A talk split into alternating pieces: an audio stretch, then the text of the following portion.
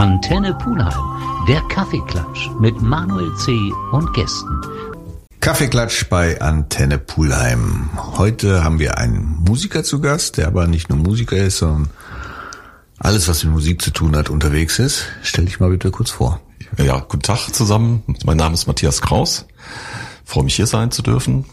Ähm, ich bin Musiker, Musikproduzent und Komponist und arbeite mit diversen Stars der Musikbranche, nehme Platten auf, schreibe Musik für diverse Leute, habe Filmmusik gemacht und bin jetzt hier mit meinem eigenen Projekt ähm, sehr ruhige Klaviermusik.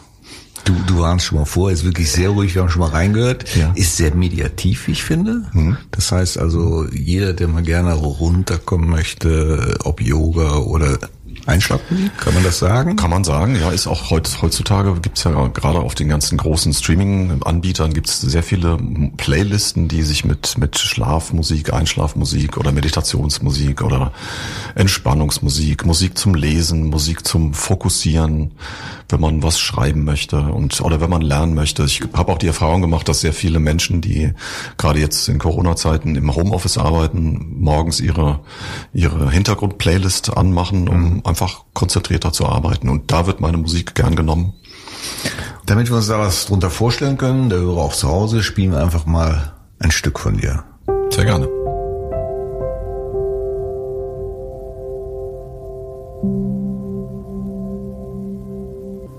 Ja, voll getroffen mit der Umschreibung, gar keine Frage.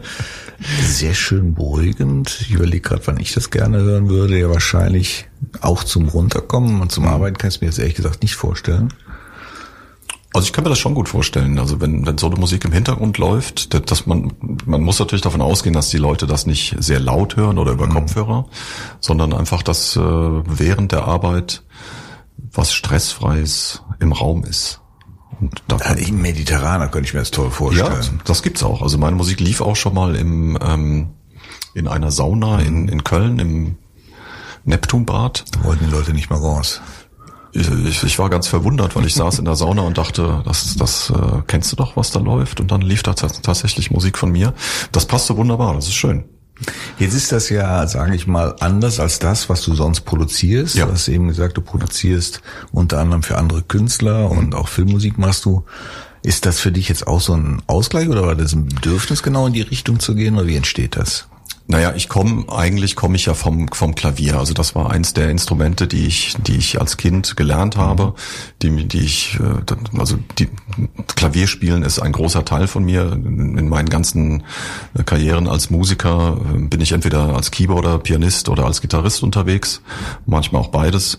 Aber das Klavierspielen liegt mir schon sehr am Herzen. Und ähm, dann mag ich natürlich auch so, so ruhige Musik gefällt mir einfach sehr gut und ich äh, habe äh, vor, vor Jahren, 2005, habe ich mal ein, mein erstes Klavieralbum aufgenommen.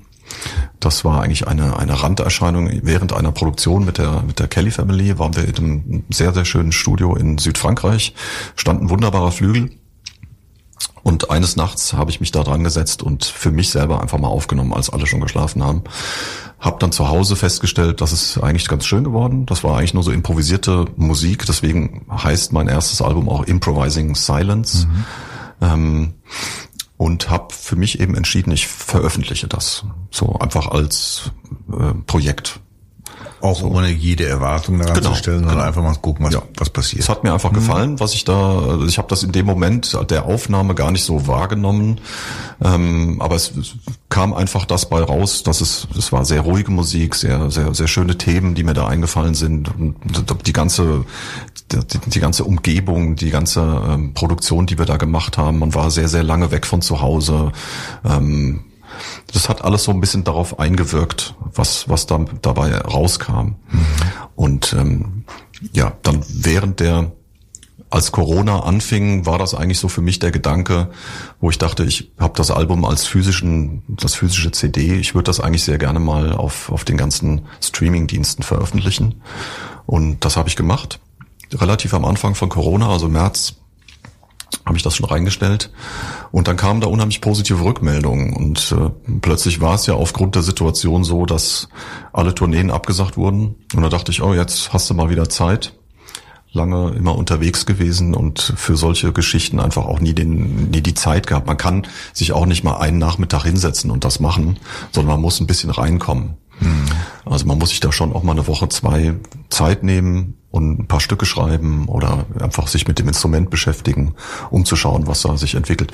Und dann habe ich eben weitergemacht und direkt in dem, in demselben Jahr noch zwei weitere Alben, Improvising Silence 2 und 3 veröffentlicht und erfreue mich im Moment an sehr großer Resonanz auf den Streamingdiensten. Scheint den Leuten zu gefallen. Ja, vielleicht beschreiben wir mal das, das, Thema Spotify für die, die es nicht kennen. Und was mich ja wirklich wundert, es wird ja unendlich viel auf Spotify angeboten. Wie mhm. findet man dann genau das? Es wird natürlich mhm. kategorisiert. Naja, ich meine, das ist natürlich das große Problem. Das, das, der große Vorteil ist, dass jeder Mensch, jeder Musiker die Möglichkeit hat, ein Lied fertig zu machen, zu produzieren und das äh, zu veröffentlichen. Und in dem Moment, wo du es veröffentlicht, ist es auf der ganzen Welt verfügbar. Also selbst, weiß ich nicht, in den hintersten Ecken der Welt kann deine Musik dann gehört werden. Das ist toll. Das machen aber entsprechend viele. Mhm. So, das heißt, das Problem, wie das du gerade ansprichst, ist natürlich genau der Punkt. Wie findet man das? Jetzt gibt es ja große Playlisten, das ist quasi eine Sammlung von, von Musikstücken, die von, von größeren Firmen gemacht wird. Spotify selber oder Apple Music selber stellen auch solche Playlisten her. Ähm, das ist natürlich immer das Ziel, dann auf solche Playlisten zu kommen, weil die werden von vielen Hörern einfach mhm. oft gehört. Ich hatte das Glück, dass ich mit meiner Musik nach relativ kurzer Zeit schon auf ein paar großen Playlisten gelandet bin. Und wenn man einmal da drauf ist und quasi gehört wird, dann entscheidet ja der Zuhörer selber, gefällt mir das, gefällt mir das nicht. Und viele haben das eben dann sich runtergeladen, ja. beziehungsweise okay. gebookmarkt oder ein, mit, mit einem Herzchen versehen, dass es in deren Bibliothek gelandet ist und hören das dementsprechend dann öfter. Also du musst gut sein, musst aber auch ein bisschen Glück haben, um ja. dann in solche Playlisten ja. zu kommen. Matthias, lass uns noch mal in ein Stück von dir reinhören. Und dann würde mich mal interessieren, wie du zur Musik gekommen bist und ab wann für dich auch klar war, dass du genau in diese Richtung gehen möchtest.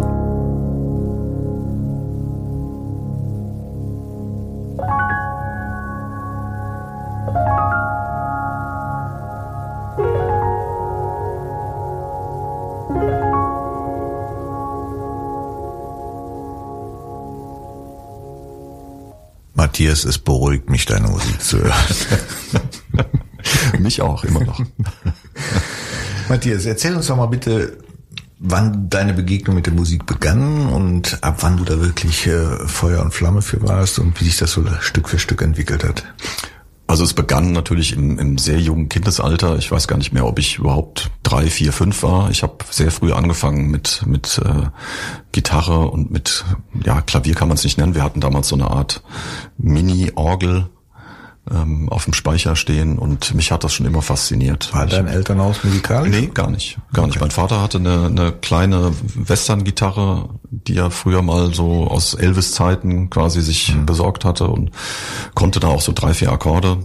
Ähm, nee, ich habe mir das relativ am Anfang selber ein bisschen beigebracht und habe irgendwann über mein über meine Grundschule damals, da gab es einen Musiklehrer, der sprach meine Eltern an und sagte, er würde gerne mich unterrichten weil er das Gefühl hat, da ist, keine Ahnung, Potenzial oder irgendwas. Mhm. Da ist ein Interesse. Begeisterung, genau. Ja. Und da war für mich klar, dass ich Musik machen will, in welcher Form auch immer. Das war relativ früh klar. Jetzt gab es eben damals, also ich bin ähm, Baujahr 69, ähm, Mitte der 80er gab es nicht so viele Möglichkeiten, dass man gesagt hat, okay, nach dem Abi wird man, so wie man es heute machen kann, studiert man in Mannheim Popularmusik oder man nimmt an irgendeiner Jazz-Ausbildung teil. Das gab es damals nicht. Da gab es, oder vielleicht gab es das, aber ich wusste es nicht. Es gab eben nur diesen klassischen Weg. Also entweder studiert man Musik mhm. mit Schwerpunkt Piano oder hat dann vielleicht mit ganz, ganz viel Glück die Chance, äh, Pianist zu werden, was aber sehr, sehr wenigen gelingt und auch sehr, sehr viel Talent erfordert und auch viel Arbeit. Oder man wird Musiklehrer. Und da dachte ich von Anfang an schon, nee, das ist eigentlich gar nicht das, was ich will. Ähm, dann hatte ich das Glück, bei einem sogenannten Kontaktstudiengang in Hamburg, Kontaktstudiengang Popularmusik in Hamburg mitzumachen, der von von Studiomusikern ausgerichtet wurde, also Musiker, die, die auf Platten schon spielten und äh, eigentlich die Musikszene Deutschlands damals bestimmten. Ähm, da habe ich sehr viele Anknüpfungspunkte gefunden und auch dann direkt äh, Angebot gehabt für Tourneen zum, zu, zu spielen als Musiker. Dann hat sich das immer weiterentwickelt. Ich bin irgendwann nach Köln gekommen, habe mit einem ähm, befreundeten Musiker, mit dem ich damals auch da studiert habe, ein Tonstudio gegründet. Und dann haben wir zehn Jahre lang ein Tonstudio betrieben in, in Köln und haben mit sehr, sehr vielen Künstlern gearbeitet, sehr viele Songs geschrieben, auch eigene äh, Projekte verfolgt. Und so kam dann eins zum anderen. Irgendwann war das dann ein Beruf, Mhm. So. Das Songwriting kam irgendwann dazu. Fühlst du dich da auch berufen? Hast du dann auch ein gewisses Talent? Ja, ich meine, dadurch, dass ich mich mit mehreren Instrumenten beschäftige, ähm, man fängt natürlich an, wenn man, keine Ahnung, jetzt zum Beispiel Songs nachspielt, dann mhm. fängt man ja an zu analysieren oder herauszufinden, wie, wie funktioniert das, wie, wie werden Songs gemacht. Ähm, dann kommen natürlich oft Künstler ins Studio, die haben interessante Werke, also interessante Musik, die sind aber begrenzt in ihren in ihren Talenten, sagen wir mal als mhm. als Musiker. Die haben die haben vielleicht eine gute Stimme oder haben eine, können sehr gut performen, sind aber nicht die die wahnsinnigen Musiker. Und da habe ich gemerkt, da kann ich helfen. Ich kann einen, mir einen Song vornehmen und kann da vielleicht was dazu addieren oder was streichen oder was was äh, was ändern, so dass der Song dadurch besser wird. Das waren so die Anfänge. Irgendwann habe ich dann auch angefangen selber Musik zu schreiben natürlich. Ähm, ja, so kommt das dann immer zugute, wenn du mit Künstlern arbeitest, dass du auch mal als Musiker dich kurz einklingst und sagst, guck mal, lass uns doch mal hier versuchen, das so zu machen oder mhm. so zu machen. Textest du auch? Schreibst nee, du? Nee, Texte mache ich nicht. Also da. Komponieren und spielen. Ja. Hast du irgendwann mal auch das Bedürfnis gehabt oder hast du es vielleicht auch getan, in einer Band zu spielen oder war für dich eigentlich immer klar, ich möchte das vortragen, was ich selber mache? Nee, nee, ich habe in sehr, sehr vielen Bands gespielt, auch, auch von klein an. Also ich hatte damals das, das Glück als Elfjähriger oder Zehnjähriger, ich weiß gar nicht mehr, meinen ersten Auftritt zu haben mit, mit der Band meines Onkels, der fünf, sechs Jahre älter war als ich. Ähm, und da waren wir auch lange unterwegs. Dann gab es diverse Bands in meinem, in meinem Schulumfeld, mit denen wir gearbeitet haben. Und wie gesagt, nach diesem Kontaktstudiengang, da war ich ja auch erst 18, 19, da ging das dann direkt los mit ähm, schon teilweise sehr bekannten Bands, die dann eben Keyboarder gesucht haben für eine Tournee. Ähm, und plötzlich ist man dann, wenn man einmal gebucht wird und ähm, das einigermaßen gut macht, dann kann es auch passieren, dass man wieder empfohlen wird und mhm. dann ging das eigentlich immer so weiter. Das Aber so, so eine eigene feste Band, wo du sagst, das ist jetzt unsere Konstellation? Ja, es gab eine sehr, sehr große Band, die wir damals, die ich mit meinem Studiopartner damals gegründet hatte, die Band Matalex. Das ist eigentlich eher eine, Jazz-Fusion-Geschichte gewesen. Da haben wir mit berühmten amerikanischen Jazzmusikern diverse Platten gemacht und äh, ich weiß gar nicht, wir waren, glaube ich, die erste Instrumentalband, die im Rockpalast gespielt hat. Seit weiß ich nicht, 20 Jahren oder irgendwas hieß es damals. Also da waren wir sehr viel auf Tournee, haben lange, lange versucht, ähm, davon leben zu können. Das war, hat sich als sehr schwierig gestaltet, weil Jazzmusik eben doch sehr nischenhaft ist und sehr wenige Zuschauer nur kamen. Mhm. Ähm, haben aber auch große Festivals gespielt. Wir haben schöne Konzerte in, in europaweit gespielt. Also es war eine tolle Erfahrung, die ich auch nicht missen möchte. Also auch musikalisch. Sehr, sehr vielseitig. Matthias, wir hören noch mal in ein Stück von dir rein und dann erzähl uns einfach mal, wieso das Produzentenleben funktioniert, was mich auch sehr interessieren würde.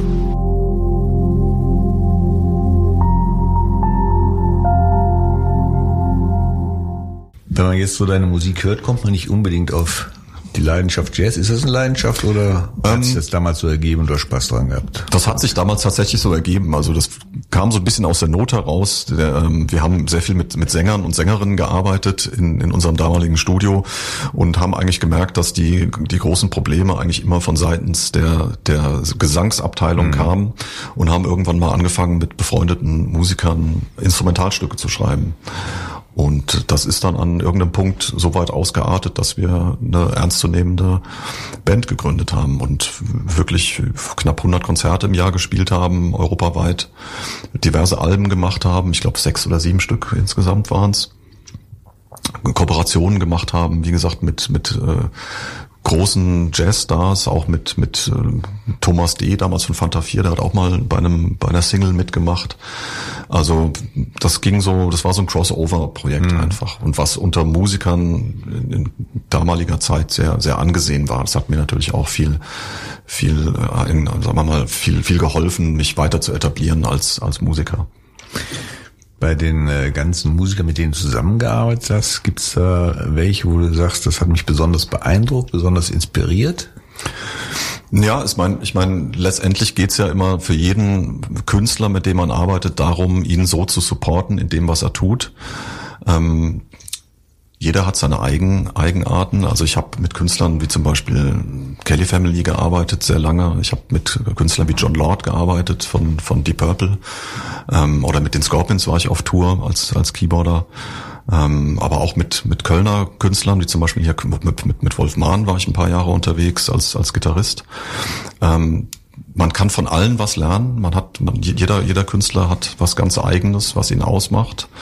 Und ähm, das hat mich immer sehr fasziniert, immer ein Teil davon zu werden, von dem, von dem, von dem Bandsound. Also nicht, nicht jetzt zu sagen, guck mal, ich will, will, dass mich jeder mich jetzt raushört, sondern ich versuchte mich eher einzubringen in die, in die Welt des, des eigentlichen Künstlers. Genau, in die Idee der Gruppe selber. Ja. Finde ich total faszinierend, weil du bist ja wirklich querbeet durch ja. alle Genres gegangen. Ja, es ging einmal quer. Und dich hat dann immer dieses Gesamtprojekt interessiert oder aus dem, was da existiert, ist einfach das Beste zu machen, egal naja, was ich mein, geht? Wir, wir haben gerade auf so einem Niveau, wenn, wenn man jetzt von, von solchen Namen spricht, dann hast du natürlich auch immer sehr, sehr gute Kollegen, ne? also sehr gute Musiker, Künstler teilweise sind natürlich auch sehr, sehr fitte Musiker und Komponisten und Visionäre zum Teil auch. Und ähm, da kannst du natürlich unheimlich viel lernen. Also gerade in so einem, auf so einem Niveau Musik zu machen, ähm, das ist einfach toll. Das war das, was ich mir als, als junger Mensch immer so gewünscht habe. Ich kann mich erinnern, ich war früher teilweise auf der Musikmesse in Frankfurt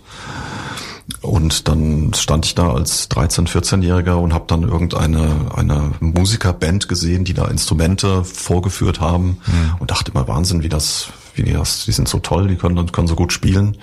Und so, ne, so Leute lernst du natürlich in solchen Umfeldern kennen und bist dann ein Teil davon. Gibt's da Künstler, wo du sagst, so möchte ich mal oder hast du das immer nur als, als ja Empfehlung gesehen? Man könnte ja auch. Wie meinst du jetzt, Künstler, bei denen ich gerne mal mitspielen genau. würde? Oder tja. Die dich tatsächlich noch von ihrem Können beeindruckt haben. Ah, da gibt's natürlich schon viele, viele Künstler, die, also, die ich gerne sehr gemocht habe, auch als, als junger, junger Mensch. Das weiß ich, Sting, Peter Gabriel, das ist so meine, meine Zeit. Das mhm. waren immer Künstler, zu denen ich sehr aufgeschaut habe. Ähm, ähm, mal gucken, vielleicht kommt ja noch was. Ist ja noch ein bisschen Zeit. ja, das stimmt. Deine Studiozeit, du äh, betreibst es immer noch das Studio. Mhm. mhm. Wie nimmst du im Augenblick die, die Zeit wahr, die wir erleben müssen seit zwei Jahren? Gibt's da weniger zu tun? Sind die Künstler vielleicht demotiviert oder kommen die auf neue Ideen? Naja, ich meine, zum einen besteht ja mein, also ein, ein Großteil meiner Arbeit darin, auf Tournee zu gehen und ähm, live zu spielen. Das ist natürlich, gibt's nicht, funktioniert nicht ähm, findet im Moment nicht statt. Wir hoffen alle, dass es irgendwann wieder weitergeht. Am Anfang hatte ich das Gefühl, dass jeder mal durchatmet, weil alle doch immer viel unterwegs sind mhm. und für vielen vielleicht auch mal die Gelegenheit ganz zugute kam, dass sie mal mal einen Sommer lang nicht auf jedes Festival rennen mussten und spielen mussten. Ähm, irgendwann kommt dann die Phase, wo, wo jeder dann seine Songs geschrieben hat und an neuen Werken gearbeitet hat und auch ein bisschen der Frust sich einstellt, weil eben es nicht weitergeht. Ne? Ist ja auch irgendwo eine existenzielle Frage. Ja. Ja, und da müssen wir eben jetzt langsam wieder hinkommen, dass, ähm, also ich glaube, es gibt bestimmt, sobald es wieder losgeht, gibt es bestimmt viele tolle Sachen zu sehen, weil die meisten mit Sicherheit sehr kreativ waren in der Zeit. Ich kann nur von, von mir sprechen oder von meinem Umfeld. Ich kenne sehr viele Leute, die die wirklich viel, viele Songs geschrieben haben und auch neue, neue Sachen angestoßen haben. Eben, wie ich vorhin gesagt habe, manchmal braucht man ein bisschen Zeit. Man kann nicht einfach sich mal ein Wochenende hinsetzen und ein komplett neues Konzept für ein Album mal mhm. kreieren. Das ähm, kann auch gern mal vier bis sechs Wochen dauern, bis man da eine zündende Idee hat, wo es lang geht. Und wenn man die einmal hat, dann dann ist ja schön. Aber wie gesagt, es fehlt im Moment ein bisschen die Perspektive für die Künstler. Deswegen ist es im Studio relativ ruhig. Ich glaube, dass viele zu Hause die Zeit nutzen und da arbeiten und irgendwann mhm. wieder wieder weitermachen. Und wir nutzen heute mal die Zeit, deine Musik kennenzulernen und deswegen haben wir da gerne noch mal rein.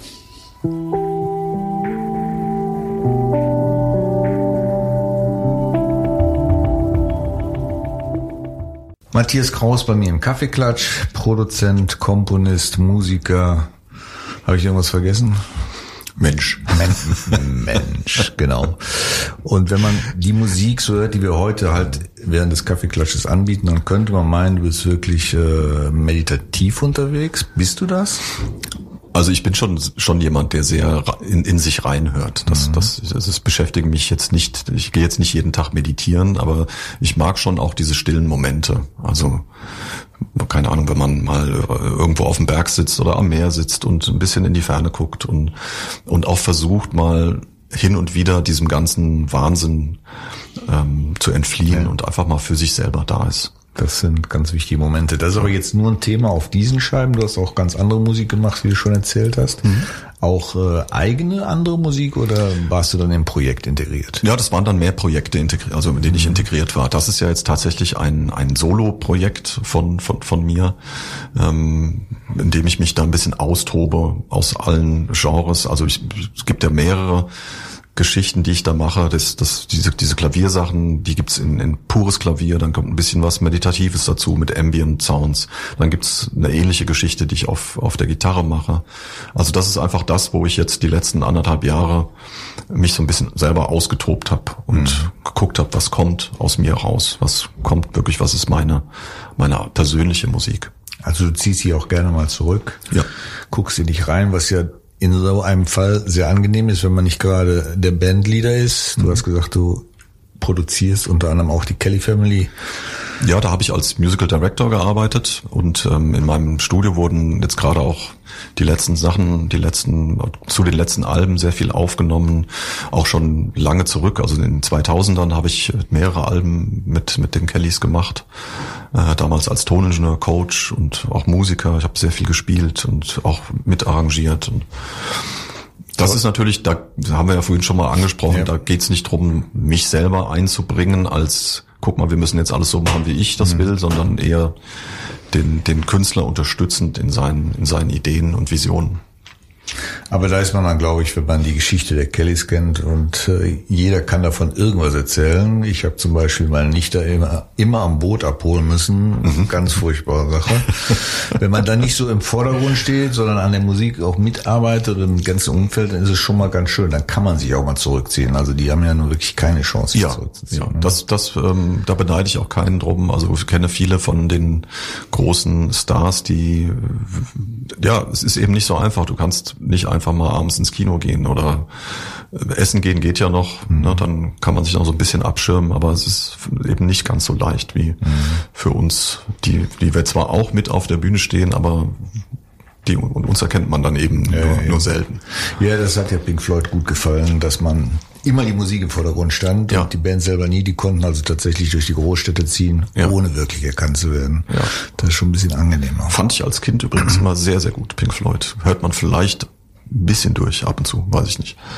Aber jetzt nicht bei deinen. Ja, also bei den Gitarrengeschichten, also dieses Album You and I, was ich, was ich da produziert habe, das ist, sagen wir mal, es ist so weit inspiriert von, mhm. von alten Pink Floyd Sachen. Hast du sie mal live gesehen? Leider nicht. Hätte ich gerne mal Nee, das leider nicht. Wirklich sehr beeindruckend. Ja. Ich habe sie hier in Müngersdorf gesehen.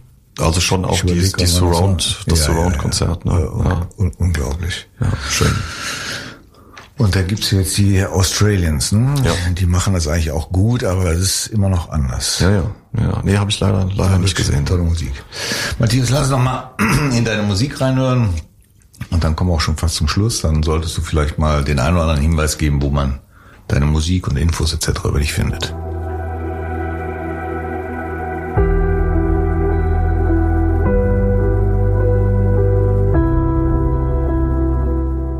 Du solltest vielleicht unseren Hörern, die sich jetzt an deine Musik gewöhnt, hätte ich jetzt fast gesagt, das ist ja total Quatsch, die sich jetzt für deine Musik begeistern, weil sie wirklich auch mal in die Situation kommen, wo sie sagen, boah, ich hätte jetzt gerne mal was, wo ich mich einfach mal zurückziehen kann, mhm. wo ich mal in Gedanken fallen kann, vielleicht sogar ein bisschen einschlafen kann, was auch immer. Mhm. Wo die, die da deine Musik finden und wie sie die finden. Ja, also erstmal findet man die zum Glück auf allen äh, Streaming-Diensten, also Spotify, Apple Music, dieser, wie sie alle heißen, YouTube und so weiter. Ähm, einfach meinen Namen eingeben, Matthias, Matthias Kraus, Matthias Doppel TH, Kraus 2S. Und ähm, dann gibt es ein Artist-Profil, wie sich das nennt, und da findet, findet ihr eigentlich alles, was, was ich veröffentlicht habe. Es gibt noch ein zweites Projekt, das nennt sich New Silence. Das ist dann nochmal eine Spur meditativer, also weniger Klavier, mehr Ambient Sounds. New Silence gibt's auch bei den ganzen Streamingdiensten. Und man kann natürlich auch bei iTunes oder bei, bei diversen anderen Amazon und so weiter kann man auch Titel kaufen. Mhm. Aber die meisten Leute haben ja heutzutage Zugang zu diversen Spotify oder Apple Music oder sowas. Ich freue mich über jeden Stream wie alle vielleicht noch nicht wissen, ist, ähm, sind die Streamings sehr schlecht vergütet. Das heißt, man muss schon ein bisschen Glück haben, dass es viele Leute streamen, damit auch was beim Künstler ankommt. Wie schlecht ist, darf man darüber sprechen? Wie schlecht wird sowas? Ja, also das ist 0,00 irgendwas pro, pro Stream Cent. Ne? Also da wir reden von, wenn ich, wenn ich einen Titel tausendmal gestreamt habe oder wenn der tausendmal gestreamt wurde, dann kommen, dann kommen in der Regel so um die zwei Euro beim Künstler an, wenn der Künstler alle Rechte darauf hat. Ne, es gibt ja auch, ich habe ja auch diverse Ko Kooperationen mit mit Plattenfirmen, also kleineren Labels, die dann auch noch eine, den Großteil des Kuchens für sich bekommen. Hm. Und da bleibt jetzt nicht so viel hängen. Das heißt, äh, wovon lebt im Augenblick der Künstler? Platten werden nicht mehr verkauft? Ja, das ist eine, eine Umbruchszeit. Das ist schwierig. Streams ja. ist ja eine Bezahlung, das ist ja gar keine Bezahlung. Das heißt, die, die sind darauf angewiesen, auf die Bühne, Bühne zu gehen, oder? Definitiv. Also früher war es ja ein bisschen umgekehrt. Früher hat man ein, ein also sagen wir mal jetzt so in den 90ern, 2000ern vielleicht noch, da hat man ein Album gemacht und hat dann eine Tournee gemacht, um das Album zu promoten, mhm. ja, damit das Album sich gut verkauft. Dann gab es die Phase, wo sich das, wo das umge umgekippt ist. Das heißt, man hat eigentlich eine Tournee gemacht. Vorher hat man ein Album gemacht, damit man eine Berechtigung hat, eine, eine, eine Tournee zu spielen und hat dadurch dann seine Einnahmen generiert. Und auch, natürlich auch mit Merchandise-Artikeln und so weiter. Gab das dann irgendwann ein Paket, wo die Künstler gesagt haben, alles klar, funktioniert wenn genügend Leute ins Konzert kommen.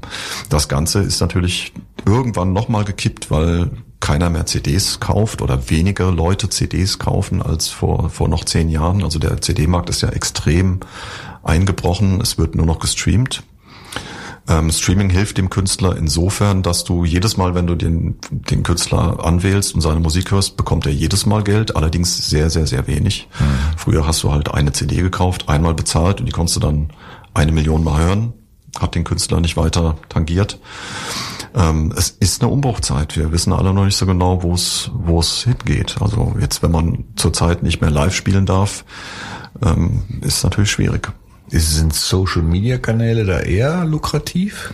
Ja, das machen ja auch viele, dass sie, da musst du natürlich allerdings schon auch sehr viele Follower haben und ein, eine große Reichweite haben, ähm, um, um da auch Geld zu generieren. Ne? Also das kann ein kleiner Künstler jetzt so nicht nicht äh, leisten, beziehungsweise es kann, es fängt ihn nicht auf. Das, da passiert dann zu wenig. Also wenn du dann Millionen Streams hast, ähm, dann funktioniert das einigermaßen. Mhm. Aber wenn jetzt eine neue Band rauskommt, die noch keiner kennt und die auch jetzt keine Möglichkeit hat, live zu spielen, wenn die jetzt einfach einen Titel veröffentlichen, dann kann es wirklich sein, dass, dass das einfach keiner mitkriegt. Komplett untergeht. Komplett ja. untergeht. Ja. ja, was ich nicht begreife, diese ganze Influencer-Welt, da drehe ich ja komplett durch. Ab wie viel Follower, sage ich jetzt mal, kann man denn wirklich Geld verdienen? Da bin ich auch überfragt. Ja. Also ich glaube, da sind wir auch beide nicht mehr in dem, in dem Alter, dass man. Ja, ich fürchte. ja. Obwohl auf Instagram bin ich natürlich auch vertreten und bin da auch relativ aktiv, allerdings ähm, nicht, nicht im Influencer-Style, also sondern Deswegen machen wir Radio, da haben wir noch ein bisschen Influencer-Möglichkeiten. Genau. Matthias, danke, dass du hier warst, uns deine Musik vorgestellt hast. Und danke, dass ich kommen durfte. Sehr, sehr gerne. Und bald beim nächsten Kaffee und Kuchen. Vielleicht, wenn du mal wieder was Neues in eine andere Richtung gehst. Ja. Du bist ja sehr facettenreich. Sehr gerne wieder hier. Super, vielen Dank.